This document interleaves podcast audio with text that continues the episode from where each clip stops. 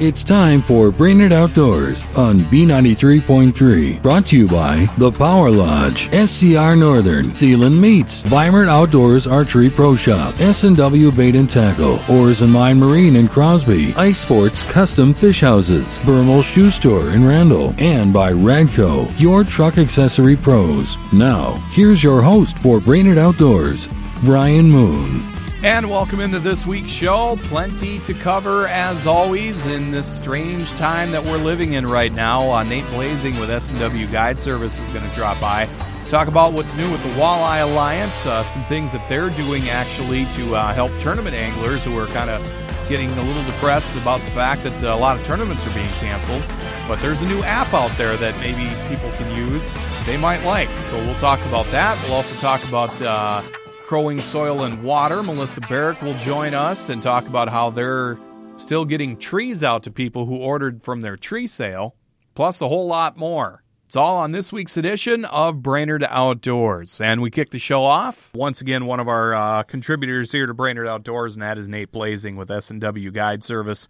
And Nate, uh, you've been a very busy guy. I mean, there's a lot going on right now uh, as far as you know what what people can do, what they can't do, and all that. But uh, the one thing we can do is get outside. Yes, we can, and I think that is what's keeping a lot of people's sanity at this point. Even if you're somewhat limited, just being outside is making a big difference. So hopefully Mother Nature quits kind of playing with us and we get some sun and some warm weather, and I think that'll help everyone totally. So where I mean, basically, I'm looking. Ice outs happened on a lot of lakes. Um, how far are we off from maybe doing some crappie fishing here pretty soon?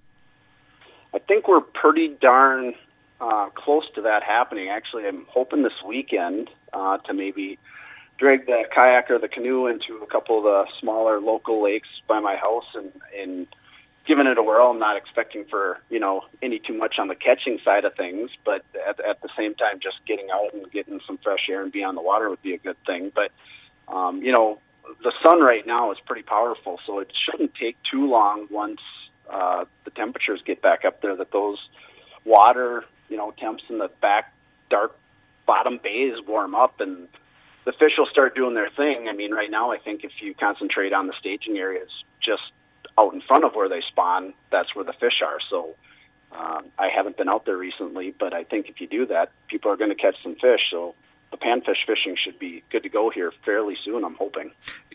a person really would want to concentrate, I would think, on wherever their late ice uh, favorite hotspots are. Right now would be probably the place to go, right? Yeah, um, and it was kind of interesting here. Late ice, I did do a fair amount of panfish fishing.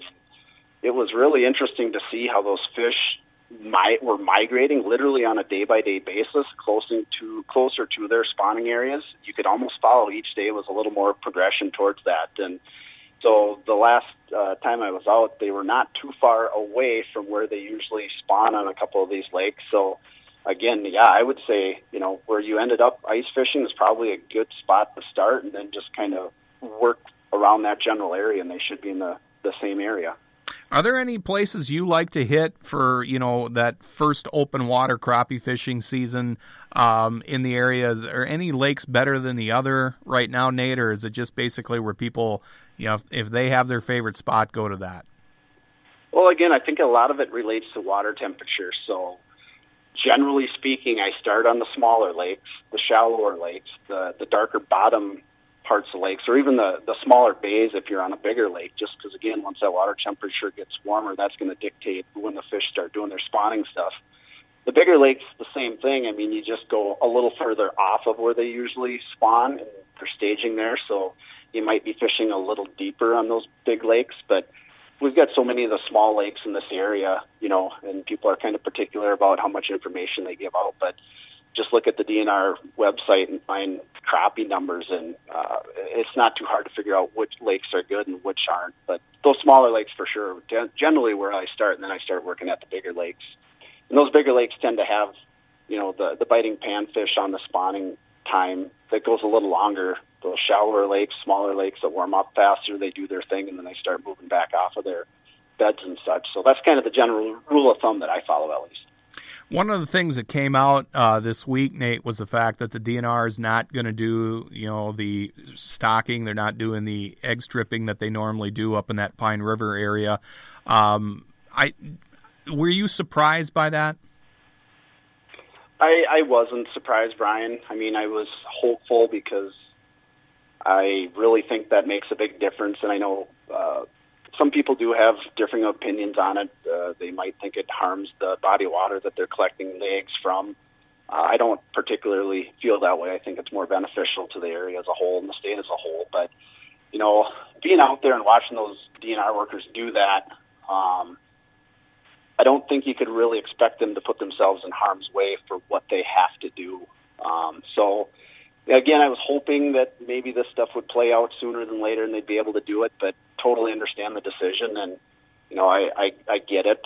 Um, the thing that it made me feel though, in terms of back to the Walleye Alliance, in terms of trying to buy fingerling and help stock stocking efforts that way, I think it's going to be even that much more important for groups to do that. You know, this year into the fall and such, if we can find fingerlings to purchase to help implement the stocking efforts, since they're not going to be able to strip the eggs this year. So, and, and the DNR does say they don't think it'll make a overall impact, um, just one year class, but at the same time, as a fisherman, you just don't like to see that gap. So we'll just do what we can do, and hopefully it'll help out in some manner. Speaking of the Walleye Alliance, uh, any news on? I, I, know you talked about when we had you on the last time uh, your Walleye Alliance banquet. You pretty much thought that was going to be done. You guys had a tournament coming up here uh, this summer. Where are we at with that right now?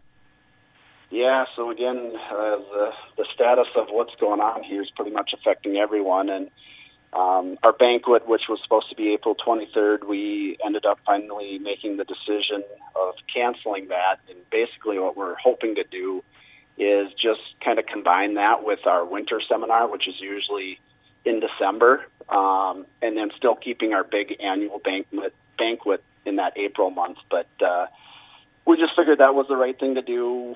Talked about rescheduling in the summer, but you know how people's schedules are in the summer, and um, with still some unknowns out there, we decided to just push it off a little bit further till winter, and that's kind of where we landed. The other thing that it did affect is our spring tournament that we are having on Gull for uh, May 16th. Uh, also decided to just cancel that for this year, even though we had the permit. And kind of the idea that we came up with, and pretty excited about it, is in lieu of that, we have uh, developed an online fishing tournament through the Fish Donkey app and that starts opener, and it goes through the remainder of May. You can fish any Minnesota state waters, and I think it's a fifty dollar entry fee. Um, we got some pretty darn nice payouts, so if you're interested in that, just download the Fish Donkey app and uh, type in Walleye Alliance in the search, and it'll take you right to it and give it all to you. And it's basically a you catch a fish, you put it on a measuring board, take a picture of the whole fish so you can see how long it is, and it's your biggest fish per person. You can enter many of them, but just your biggest one would win. And we kind of got it, I think, first through 10th place. It's a good payout, and then we staggered it kind of like the Jaycees do, where 20th, 25th, and then 30th, we have a pretty nice prize pool there for money. So hopefully, uh, I think people will really like that. And with all the tournaments that are getting canceled, a lot of people are looking for an alternative, and this online thing seems to be the way to go for right now, at least. You know, and that's the one thing. Talking to a lot of people that are tournament fishermen, um, they this is a tough thing for them right now, and uh, because they look forward to all of this, and like you said, all these tournaments that are getting canceled now for obvious reasons. Um, right now, it's it's a different world we're living in.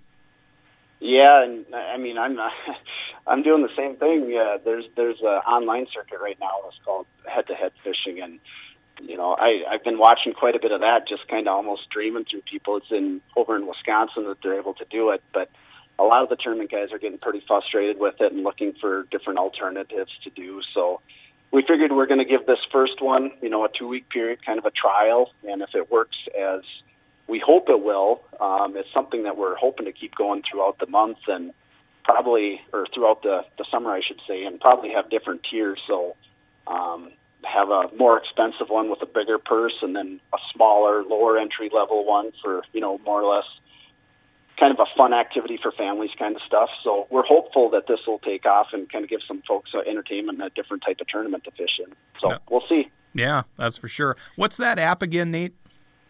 It is Fish Donkey.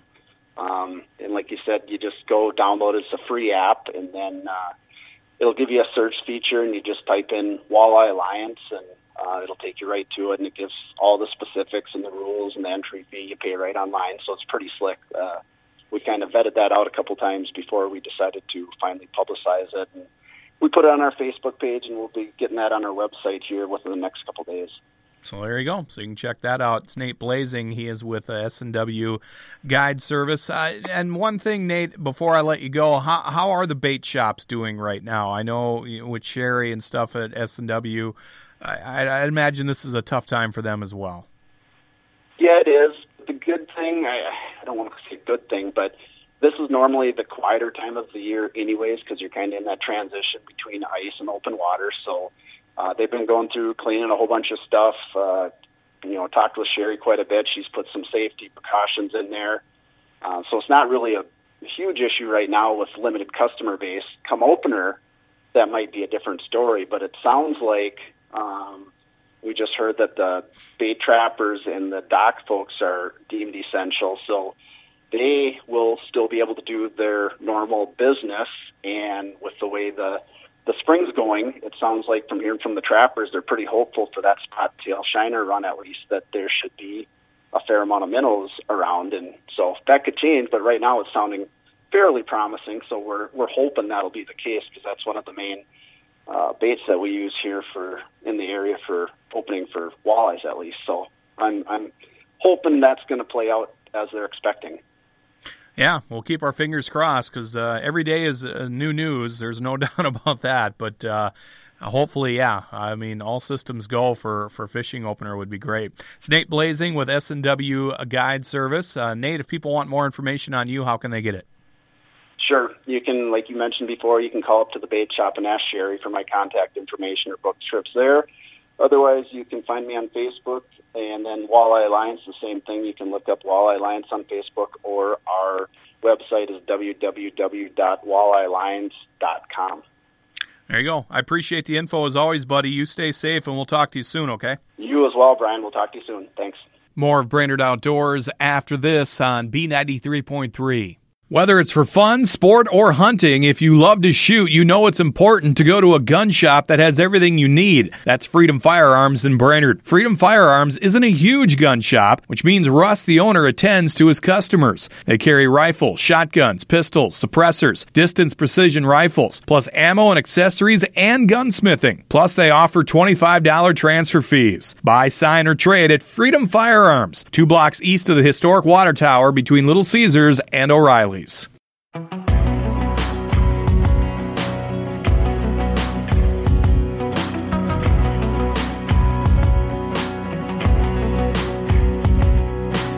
Welcome back to Brainerd Outdoors on B93.3. And a good friend of the show, Melissa Barrick, joins us. She is the district manager with uh, Crow Wing Soil and Water. And I would imagine, Melissa, just like the rest of us, uh, you guys are kind of having to, you know, call some audibles here and there and, and have to deal and, and make your way through this whole thing uh, over there at Crow Wing Soil and Water. Probably kind of the same deal, huh? Yep. So uh, our office closed because um, we're in the Crow Wing County Land Services building, so it's closed to the public. And uh, we've been having um, staff uh, kind of work remotely and trying to figure out the different items that we can do and can't do. And uh, one of the things we are probably most concerned about was our, our tree sale and if we were going to be able to get all of our trees um, because we do get some of our trees from one of the state nurseries. And we just got word, which we're super excited, that we're going to get all of our trees and plants. And so um, I just wanted to chat a little bit about how we're going to uh, do our, our tree sale um, this year as a part of the COVID 19 uh, crisis. So, um, first of all, again, we are still planning to do the tree sale, and we're going to make it uh, ensure that both the public and employees can stay safe. Um, and so we will be um, instead of typically we've had our trees in the in the Crow Wing County um, curling building. at the fairgrounds, and we had people come in and be able to look around and ask questions. Um, but this year, we're going to just do a curbside pickup. Um, so we're asking all the people that are coming to get their trees to use the the Crow Wing County main gate um, and then um, we'll have somebody there that will be able to go and grab your order, and we'll just place it into your car. Um, and that way, hopefully, we're not going to get anybody uh, exposed to anything. Um, and we'll be taking additional uh, precautions for staff uh, to ensure that you know, as we're bundling the trees and stuff, that we are also uh, using the CDC recommendations um, but the great news about tree planting is it's still one of those things you can do. Um, and so, um, again, I just want to emphasize that we're doing it um, May 7th and May 8th from 8 to 5. And uh, again, use that main gate at the Crow Wing County Fair. Um, and we'll be put, we'll be sending out information to all of the people that ordered trees, um, as well as we'll be posting stuff on our website and our Facebook page. Um, and I just also wanted to chat a little bit about uh, why we do the tree program. Um, so this year um, we sold almost 30,000 trees. Um, and the main goal of this tree program is to get people involved to be able to do something on their property that kind of benefits the soil and water of the area. And, you know, we have some really great lakes around here, great fisheries. Um, and a lot of those are because we have really nice forests around here to kind of keep that, that water clean. And so this is a great opportunity for anybody, all ages, to be able to go and um, plant some trees and um, uh, do something good for your community.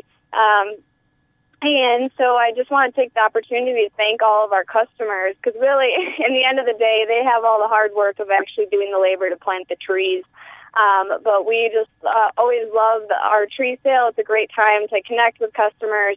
Um, and, you know, a lot of people have been planting trees for years and years, and it's a great way to kind of establish a legacy. Um, I don't know how many people remember as a kid when you got a little seedling and you went home and planted that seedling at your house and you kept watching it grow and watching it grow. Um, it, it is amazing how um, how fast they grow. I mean, sometimes it feels like it takes forever, but um, you know, at the same time, it's cool to see that you planted that tree and that it's growing. Yeah, and I think you bring up a really, really good point, Melissa, and the fact that um, you know people right now. That's the one thing they can do is get outside. I've noticed a lot of people that are really getting into gardening this year. Uh, they're really excited about planting flowers and all that other stuff too. Um, and like you said, you know, with these tree sales, I bet you guys probably seen a little bit of an uptick. I would think in probably your sales this year. Um, yeah, we had a, a good year. You know, it's always hard to know uh, the prediction of how many trees we're going to sell, but um, and one of the questions we have gotten is, is kind of what do we have available if, if people can still order. Um, and the best way to check that is is our our website. So our website again, if you Google just Crow Wing SWCD tree sale, um, it'll pull up and you can look and see what's available. We don't have a whole lot left, but you can order whatever on that website. Um, and then uh, we do have some trees that we order extras um, just to um, ensure that we get everyone's orders right because we are kind of hand picking all these different orders.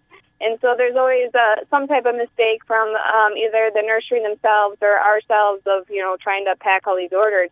Um, and so on Friday, um, we will have some available.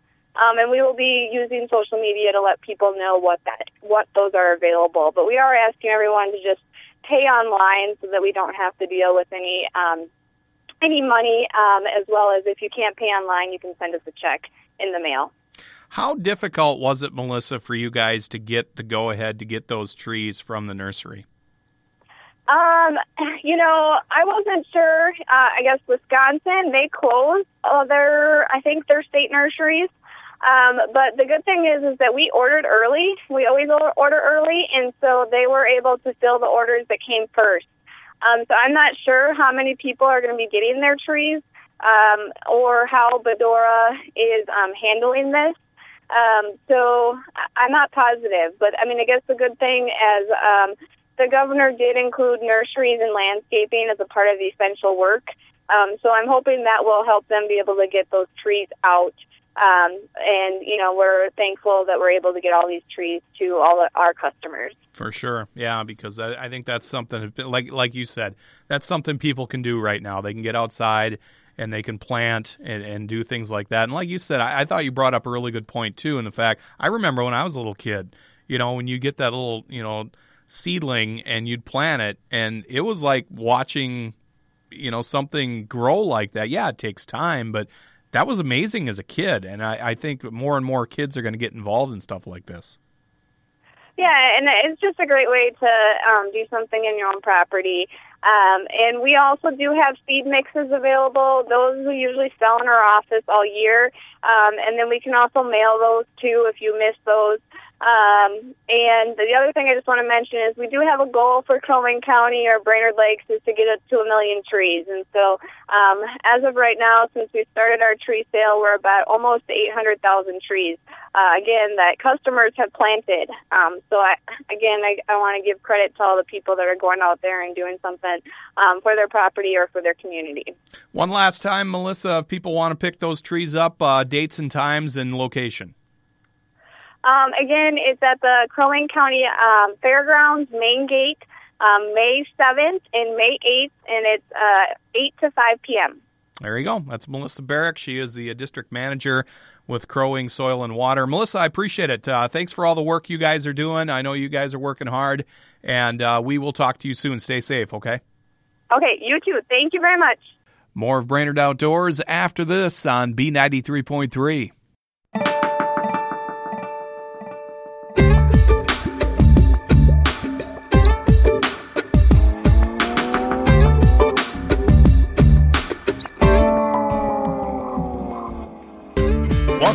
Brainerd Outdoors on B93.3. And kind of a treat this week. Uh, we're going off the beaten path a little bit, and uh, a lot of people are out and about doing a lot of shed hunting. That's something that's become very popular, and this year's been perfect for it because we don't have any snow, and it's going to be beautiful all weekend long.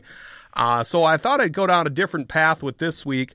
Uh, a lot of people are actually training their dogs to hunt for sheds, your bird dog, uh, to hunt for shed antlers. And I, I, thought we'd bring in Josh Miller. And Josh is with Riverstone Kennels in New Richmond, Wisconsin, and also affiliated with Sport Dog um, to uh, kind of give us the rundown on how to go about this. Uh, Josh, welcome to the show. Thanks, Brian. I'm excited to be here with you a little background on you. Uh, obviously, you, you, run Riverstone Kennels there in New Richmond, but you've got a pretty uh, deep background in, in training dogs and, and doing a lot of bird hunting. Yeah, absolutely. You know, I, I found out at a very young age that I was very passionate about not only you know hunting but about dogs. Uh, there's something you know about the dog, about watching a good dog in the field work that really drew me to the sport and, and really kind of let you know little little fire inside of me and, and I kind of went with that passion. I ran with it, and I was able to work with some of the best trainers, you know, who I believe are some of the best trainers in the country, and, and really learn from them,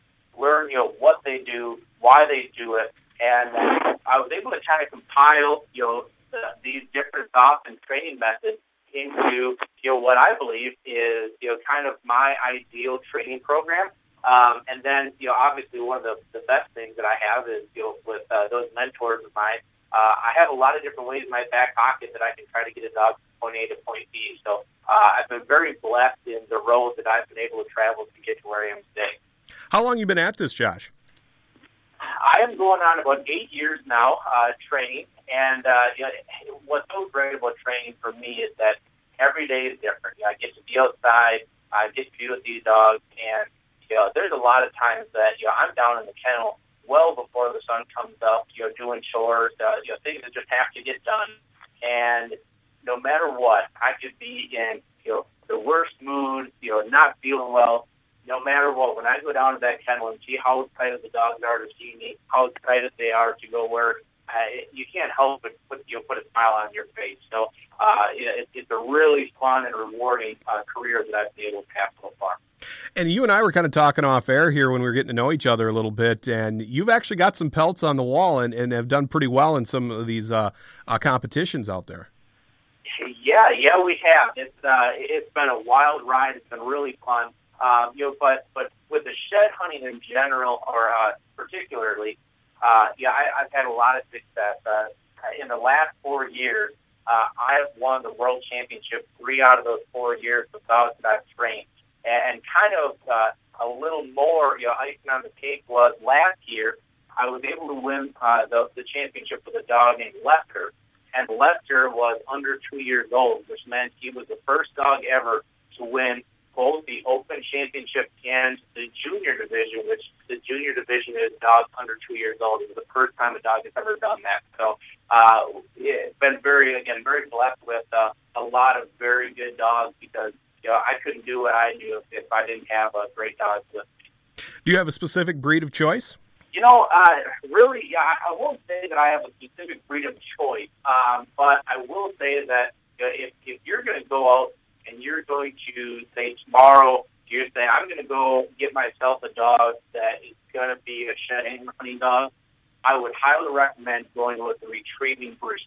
And the reason being is that you, there's your reality is when you look at one of these antlers, although you and I, Brian, might get excited about it, those dogs, it is very hard to just get excited looking at one of those antlers. With these retrieving breeds, there's so much inside of them uh, just from years and years of breeding that says, I want to retrieve so bad that that's where you get that desire to, you can funnel it into, you want to retrieve, here's what we're going to go do. We're going to go retrieve these, uh, these shed antlers. Uh, so Labrador, Chesapeake, you know, these are kind of the dogs we see really excel at, uh, at the, the shed antler hunting. But on the same token, we've had dogs in such as, you know, Eagles, uh, you know, pony dog breed that do very well at this too. So it, it's not necessarily uh, limited to a retrieving breed, but if you really want to have a very high success at, you know, if I'm going to go pick out a puppy and start from scratch, a retrieving breed is probably going to be your best bet. Well, let's dive right into it then, Josh. Uh, if somebody's looking to maybe train their dog to do this, um, what's where do you start from from scratch? Obviously, probably getting the right dog right dog is everything. And, you know, we know that from, you know, years and years of going through the bird dogs. Well, the shed dogs are no different.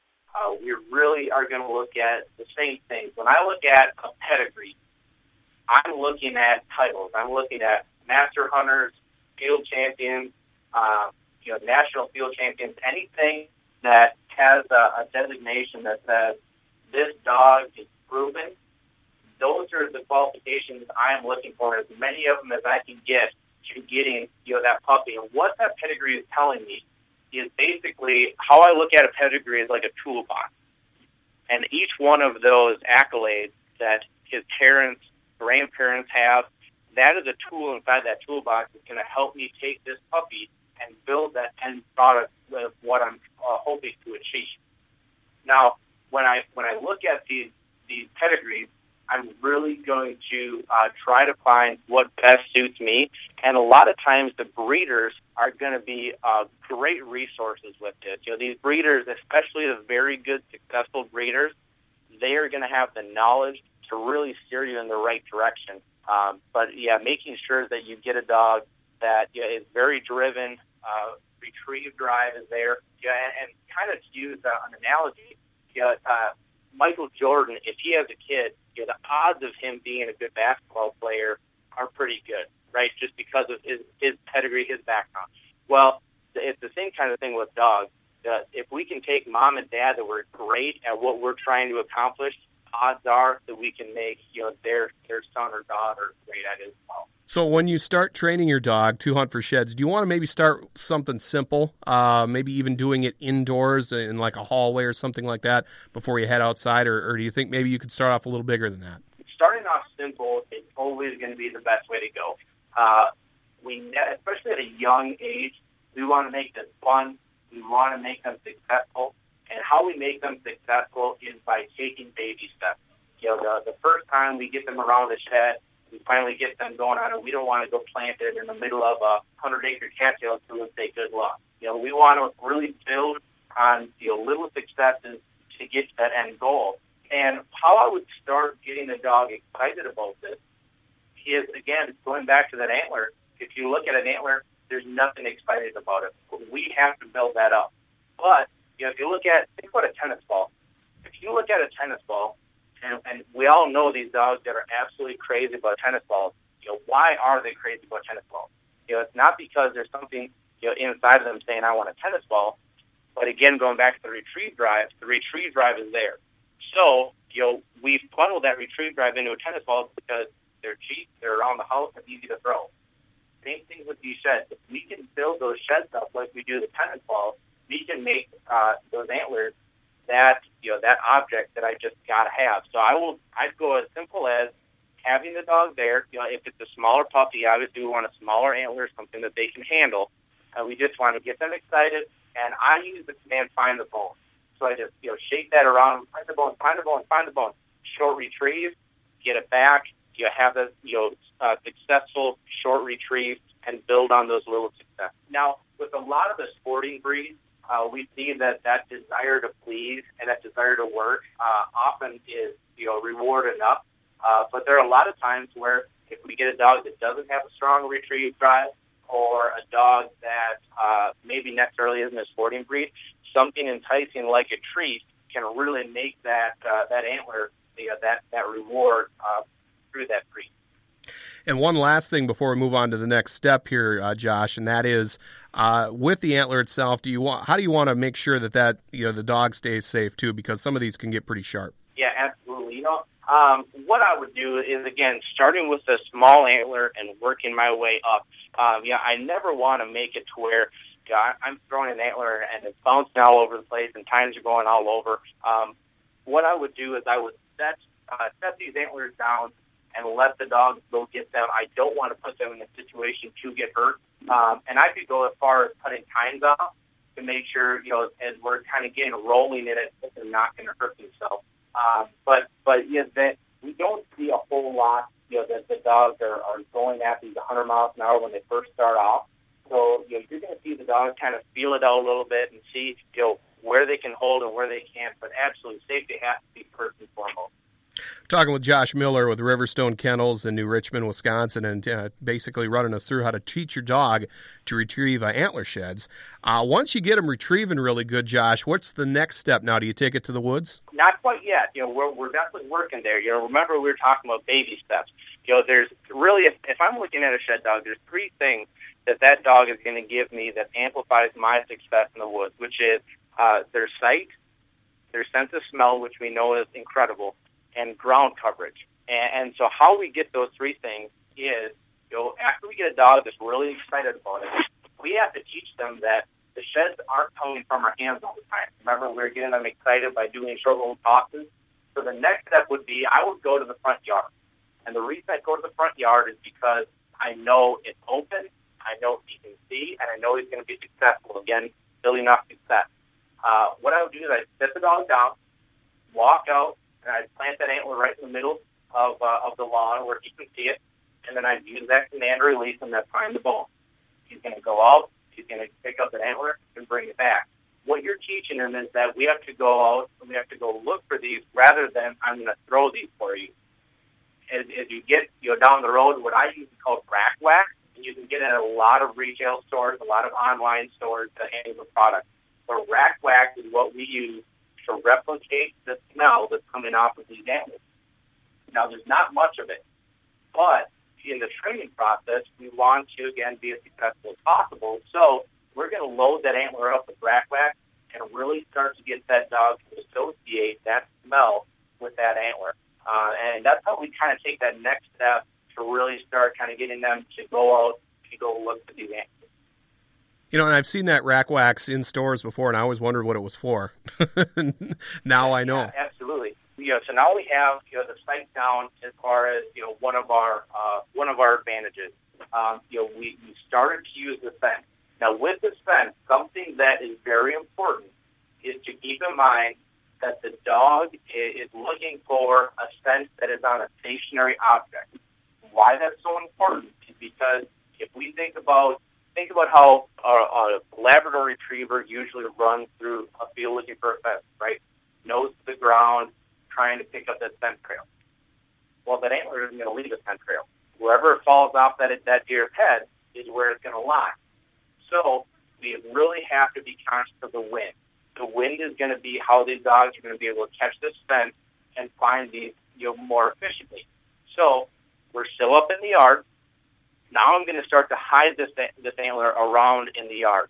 Uh, you could go behind a tree, uh, behind a bush, you know, in a flower bed. Um, obviously, get permission if you're going to the flower bed. but um, we want to try to start to move this around to where you know the dog has to go out and start to look for this antler. Now, if we keep the wind in mind, what's going to happen is he's going to go out, he's going to start looking, he's going to catch that scent off that wind, and he's going to make that successful find. Once you're to the point that you're very efficient at this, that's when you can go to the woods and you can start planting these antlers in different locations and giving him a taste of what the real thing is really like. Where does human scent play in on this, Josh? I'm glad you brought that up because human scent is probably the one thing that is overlooked more often than not. And what I mean by that is, you know, we we have a lot of scent of our own. I obviously, if we're archery hunters, I'm a big archery hunter myself we think about that so much. We think about you know scent killer spray and scent lock clothing and you know playing the wind and all these things to try to eliminate our scent. But you'd be surprised how often people come to the kennel to drop off a dog for training and they go, I've been training with him myself to do this. He does it great when we're training. He does it great in the yard. He does it great when I plant him. But when we go out and we see the real thing, he runs over it like he has no idea what breed out there looking for more often than not, if that's the case, the dog is looking for your scent, not the scent of the antler. So we have to really go above and beyond and try to be as, as free as possible. Um, this could be, you know, washing your antlers, making sure that all your scent is, is off those antlers, uh, wearing rubber boots, and, and scent killer trying to eliminate any scent that's on there. Uh, just trying to be as scent free as possible uh, that's going to really try to replicate the live thing as much as you possibly can. And I, I would guess once you get to the woods, Josh, uh, anything that the mistakes that uh, once you went through all this training and everything, and your dog gets really good at it, are there mistakes that hunters will make once they take their dog to the woods that could, you know, kind of compromise things? Probably the biggest mistake that somebody can make while they're out in the woods is taking a young dog out for hours at a time in an area that you're not going to find any antlers you know, keep in mind we talked about how this can be a, a boring thing for a young dog if they're not really into it, right? Because it's not that bird hunting.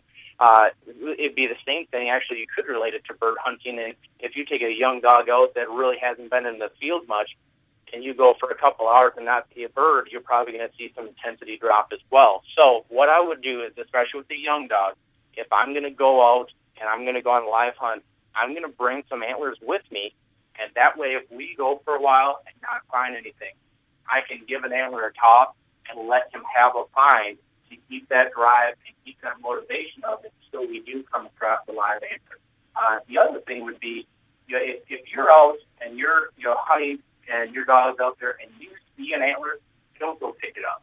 You know, let that dog come in, you know, guide, guide him in there and let him make that live find because as much as, as myself or you try to replicate the live thing, there's nothing that is going to be exactly like the live thing. So the more live finds your dog can find, the better you can get. We've always heard the old adage you can't teach a dog, an old dog, new tricks. If you have an older dog, are you still able to teach him how to do something like this, or are you better off starting off young? I think you're always better off starting, you know, starting young because you're starting with a blank canvas. What what I will tell you is that uh, my first champion, uh, world champion, which was in 2011, a dog named Easton. He's still my personal dog. Um, he did not start doing this until he was five years old. So he had five years of his life before I kind of shook it up a little bit and said, "Hey, why don't we go try to find these animals?" Um, now, what I'll tell you is that it'll take a little more time because you are introducing something new to a dog that is a little more set in his ways. But if you have a dog with a lot of retrieve drive, you're going to be very successful at doing that. Uh, and, and really, Brian, that's one of the best things about this sport is that we see so many people that are deer hunters and shed hunters already that they have a dog at home that because of the time and commitment they give to you know deer season in the fall, they don't have time to bird hunt. The dog doesn't really get to get out much. Now this gives that dog a season to look forward to, something to get you know get out, get active, and go hunt. And at the same time, it's not taking any time away from being up in the stand. So some great information there uh, with Josh Miller. He's with Riverstone Kennels in New Richmond, Wisconsin. If people want more information, Josh, on you and what you're up to, there's a couple of ways they can get that, right? Absolutely. Uh, you can go on our website, which is www.riverstonekennels.com. Uh, we have a lot of information on there. You can get a hold of us on there, um, uh, or you can feel free to email me at josh at riverstonekennels.com. Be more than happy to help out, you know anyone any way that I can. Um, you know, but it, it really is. It's a cool sport. It's a sport that is really starting to blow up and uh, and get bigger and bigger all the time. Uh, and one that I would really encourage you to go do, especially if you're already out in the woods trying to find these shed antlers, you would be amazed at how much a dog can increase your odds of finding these antlers uh, out in the field. So there you go. There's a couple of things for you to check out. Josh Miller, he's with uh, Riverstone Kennels in New Richmond, Wisconsin. Josh, I appreciate all the information. I hope to talk to you down the line here a little bit and uh, share some other insights that you have. Uh, I do too, Brian. I am uh, more than happy to, and I appreciate you having me on. We'll have more Brainerd Outdoors after this on B93.3.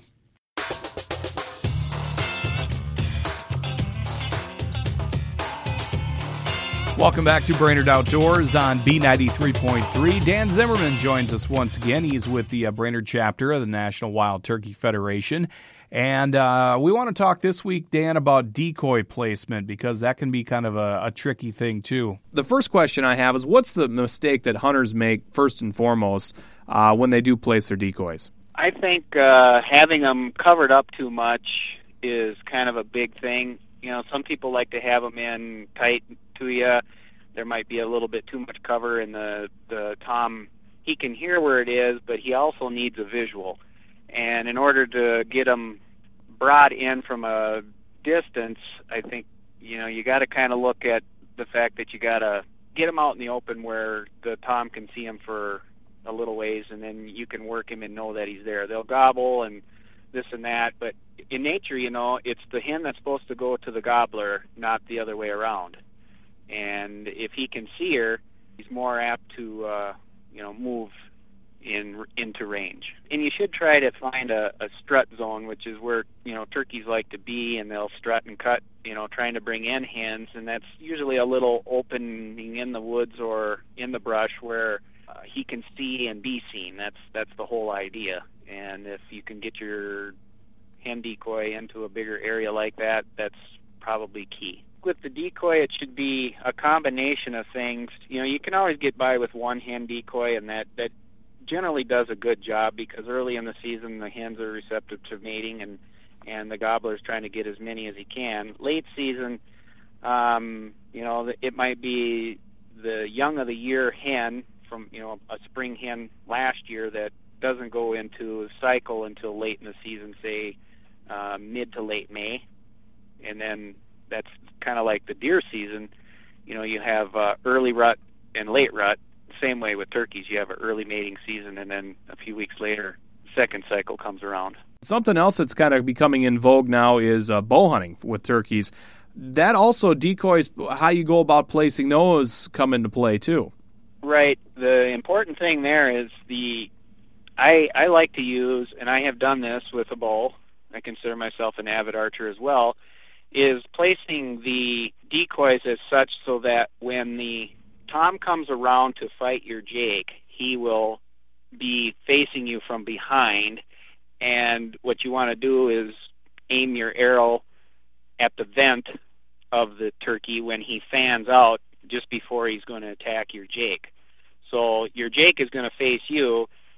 The tom is going to come around and be facing you from behind and that's when you want to take your shot. I mean, the vent is pretty white and then black feathers, and that's where you want to aim so that you can go right up through all the vitals. Uh, obviously, that's the ideal way to do it, but if you get a good side shot and he's coming around, you want to place that arrow behind the wing joint so that you'll hit a lung and, and maybe you know the heart itself. But those targets are very small in a turkey by comparison to a deer, and that's why the vent shot is probably more so better. I know that you know, a lot of good archers out there will try and take the head off of a turkey with a guillotine, you know, two and a half inch broadhead, and that's good, but that's got to be a pretty good uh, close range. And then for shotgun, Dan, is it kind of the opposite? I wouldn't say opposite. It's better to have kind of a profile shot, so you might want to 45 your decoys, and as the turkey comes around or comes up, you never know. It's it's always a crapshoot with these things. Once you think you got them figured out, it's it changes and the game is totally different. But as far as placement goes, the the tom he'll want to come around in a circle and look at your decoy, but uh, again, 45 in it maybe having two decoys where the hen is in kind of the uh, receptive position or in the feeding position I kind of call it sometimes, and then placing the jake right behind it. That is when the Tom comes in and he's ready for a fight. That is fighting words right there in turkey language. Dan Zimmerman, he is with the uh, National Wild Turkey Federation, the president of the uh, Brainerd Lakes chapter. Uh, Dan, uh, great information as always from you, and uh, we'll get in touch with you next week and uh, chat some more. Very good. Thank you, and good luck out there, turkey hunters. And that'll put a wrap on this week's show. Don't forget, you can catch Brainerd Outdoors just after 7 Saturday mornings, Sunday evenings at 7, and Monday mornings at 5 right here on B93.3. You can also stream the show live at BrainerdOutdoorsRadio.com, and we're downloadable wherever you get your podcasts. We're all over the podcast networks. Just search Brainerd Outdoors. We'll see you next week for another edition of Brainerd Outdoors. I'm Brian Moon. Brainerd Outdoors has been brought to you by The Power Lodge, SCR Northern, Thielen Meats, Weimert Outdoors Archery Pro Shop, S&W Bait and Tackle, Oars and Mine Marine in Crosby, Ice Sports Custom Fish Houses, Bermel Shoe Store in Randall, and by Radco, your truck accessory pros. Join Brian Moon Saturday mornings at 7, Sunday evenings at 7, and Monday mornings at 5, right here on B93.3.